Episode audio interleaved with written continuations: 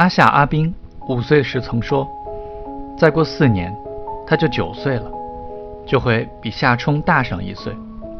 那时，他就是姐姐了。”夏冲说：“他的年龄永远也追不上他。”夏冰问：“等我一百岁呢？”夏冲回答说：“那我就一百零三岁了。”这个答案完全突破了夏冰的知识边界，让他非常愤怒。当时他认为世界上存在着最大的数字，对古印度的佛教徒来说，这个数字是大数；对他来说，则是一百。那时候你早就死了，他说：“你死成臭煤球了，你死成臭大便，臭大便啊，臭大便，臭大便啊，臭大便。”夏冰是没什么品位的，他的性格与哥哥完全不同。夏冲是寡言而又礼貌的，夏冰则是多嘴多舌和粗俗无礼的。夏冲小时候由姥姥索玉琴带大，夏冰由奶奶齐凤珍带大。姥姥对孩子恩威并重，奶奶则只知道溺爱。乔雅武断地说。这就是他们之间性情差别的由来。夏冰六岁那年，家里搬到了思齐街，从此他远离了奶奶的万般宠爱，不得不全盘接受母亲的严苛对待。夏冲猜夏冰有点无所适从，事实上他神经紧张。夏冰一度是个哥特风的小孩，他说那么多关于死的话，绝非偶然。他对死。怀有神秘主义的兴趣，他还是一个真正的朋克，踏拉着一只凉鞋，另一只顶在脑袋上。街上的阿姨说：“小姑娘，这多不好看呀！”她就站定了，双手叉腰，告诉人家：“闭上你的嘴巴。”他勇于尝试白酒，在街上打奶奶，还在路边当着行人小便。他高傲而且拿腔拿调。有一长串瞧不起的人的名单：三婶边翠玲、生活委员沙好美、夏泽、陈瑶，全部的农村人和夏冲。总之，他很少欣赏什么人。对于那些一到冬天便满街游走的山东乞丐们，他倒是满怀同情，甚至给过一个老头足足两毛钱。他还鄙视一切脏东西。看见有人指甲缝发黑，就大皱眉头。唯独大便是个例外，他不喜欢使用自己家的卫生间，喜欢跟院子里的小孩一起挤公共厕所。排便的时候还要故意拉一点在木板上，以便取样研究。他精心选出还有豆瓣、韭菜的一小坨，用右手中指搅拌，这样他就有了一根黄色的手指。他把它直直地伸出去，像自己已经尝了一点味道似的，紧抿着嘴巴，逼近院子里的每个小孩。他们四散奔逃，对他又敬又畏。这种嗜好持续了至少几个月，直到大便吐露狰狞面目。有一天，乔雅强迫他服用了一颗宝塔糖。夏冰先是说头晕，然后就去厕所拉屎。当他想取样的时候，吓坏了。这个故事在夏家是相当著名的，直到很久以后，夏明远还会讲起。那是个星期天，他正在院子里擦洗他的永久牌自行车。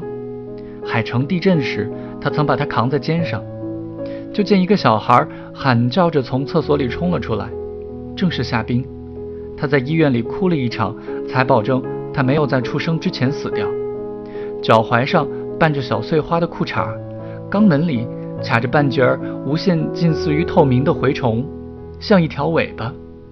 他在院子的杂物之间跳来跳去，撞翻了菜筐，扯掉了晾在竹竿上的床单，疯狂的没人能捉得住。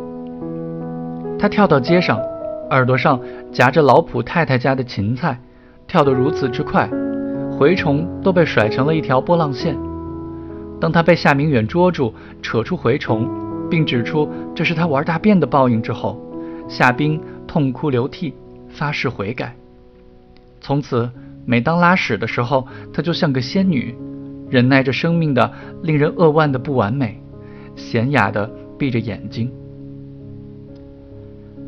到了八岁这一年，夏冰仍然对两件事情想不通：第一，大家都这么缺钱，国家是干什么吃的？为什么不多印一些钱？第二，既然妈妈不想跟爸爸生自己，为什么不跟别人生？关于第二点，这一年他对夏冲说：“妈妈本可以这么干。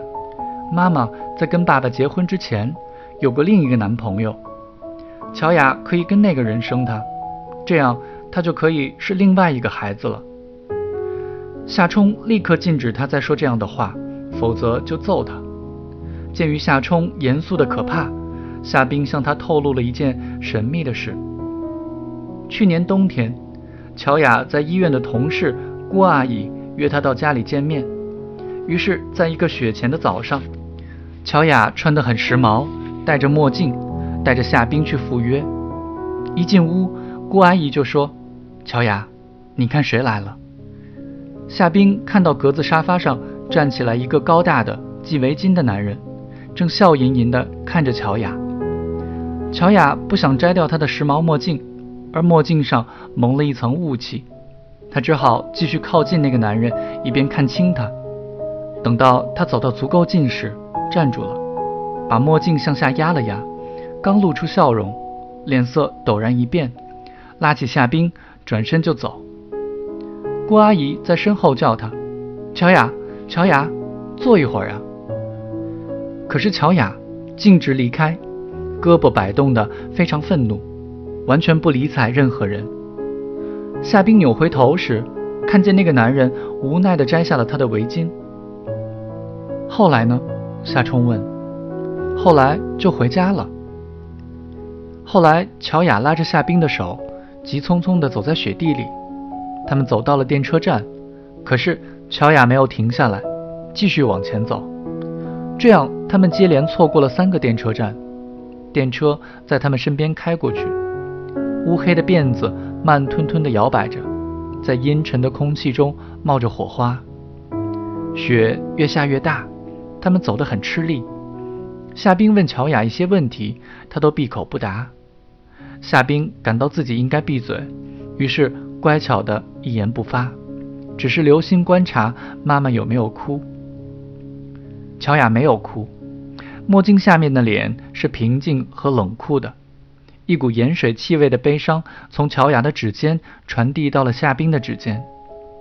通过这件事，夏冲模糊地了解到母亲在结婚之前谈过不愉快的恋爱，但是他和夏冰从不知道是跟谁。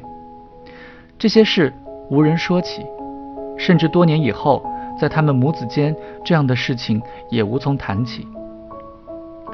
如果是在那些正在通过时髦的彩色电视机涌进千家万户的日本和墨西哥电视剧里，这个未知的情节可能就是故事之核。可是，在这真实生活中，故事是没有核心的，一切都是细枝末节，都是沉默之海的海底沙粒。把这件事记下来，夏冰忙忙碌碌地帮夏冲找到了他的笔记本。写到你的小说里去吧。夏冲的确在写一篇小说，问题是，他只写好了结尾，开头和中间发生了什么，至今还是一个谜。虽然他的考试成绩起伏不定，但他有了远大的志向，就是当一个文学家。乔雅对这一点还算满意。相比之下，夏冰就非常令人失望了。乔雅问。长大了你想干什么？夏冰愉快地回答说：“当老板娘。”乔雅叹息一声，又咯咯地笑起来，说：“朽木不可雕也，粪土之墙不可污也。”夏冰想知道这句古文是什么意思，乔雅笑而不语。夏冲主动替他解释，可是他一开口，夏冰就捂住耳朵。夏冲非常有耐心，等他把手放下。立刻说，就是说你像大便一样。夏冰决定这一次有风度一些，他蛮有把握的想让乔雅证明他错了。他说的对吗？不是很准确，但是也差不多。乔雅眨眨眼睛说：“夏冰愤怒到无法再愤怒的程度，对这个家庭的结构性的、彻底的、不可修复的愚蠢忍无可忍，从板凳上跳起来，摆出一副要跟什么人决斗的架势。可是这太可笑了，就像一只包子准备摧毁蒸锅。乔雅再次笑起来，这些时候乔雅是开心的。倪妮儿女语，恩怨相耳辱，让她感到享受。他还会出各种主意，试图帮夏冰出气。别踢夏冲，他假装紧张地说：“踢他的影子就行了。”这一年，夏冰有三个爱好：踢别人的影子，把扣丹花捣成糊状，用纱布包扎，给指甲染色，与豆豆在院子门口跳舞和唱歌。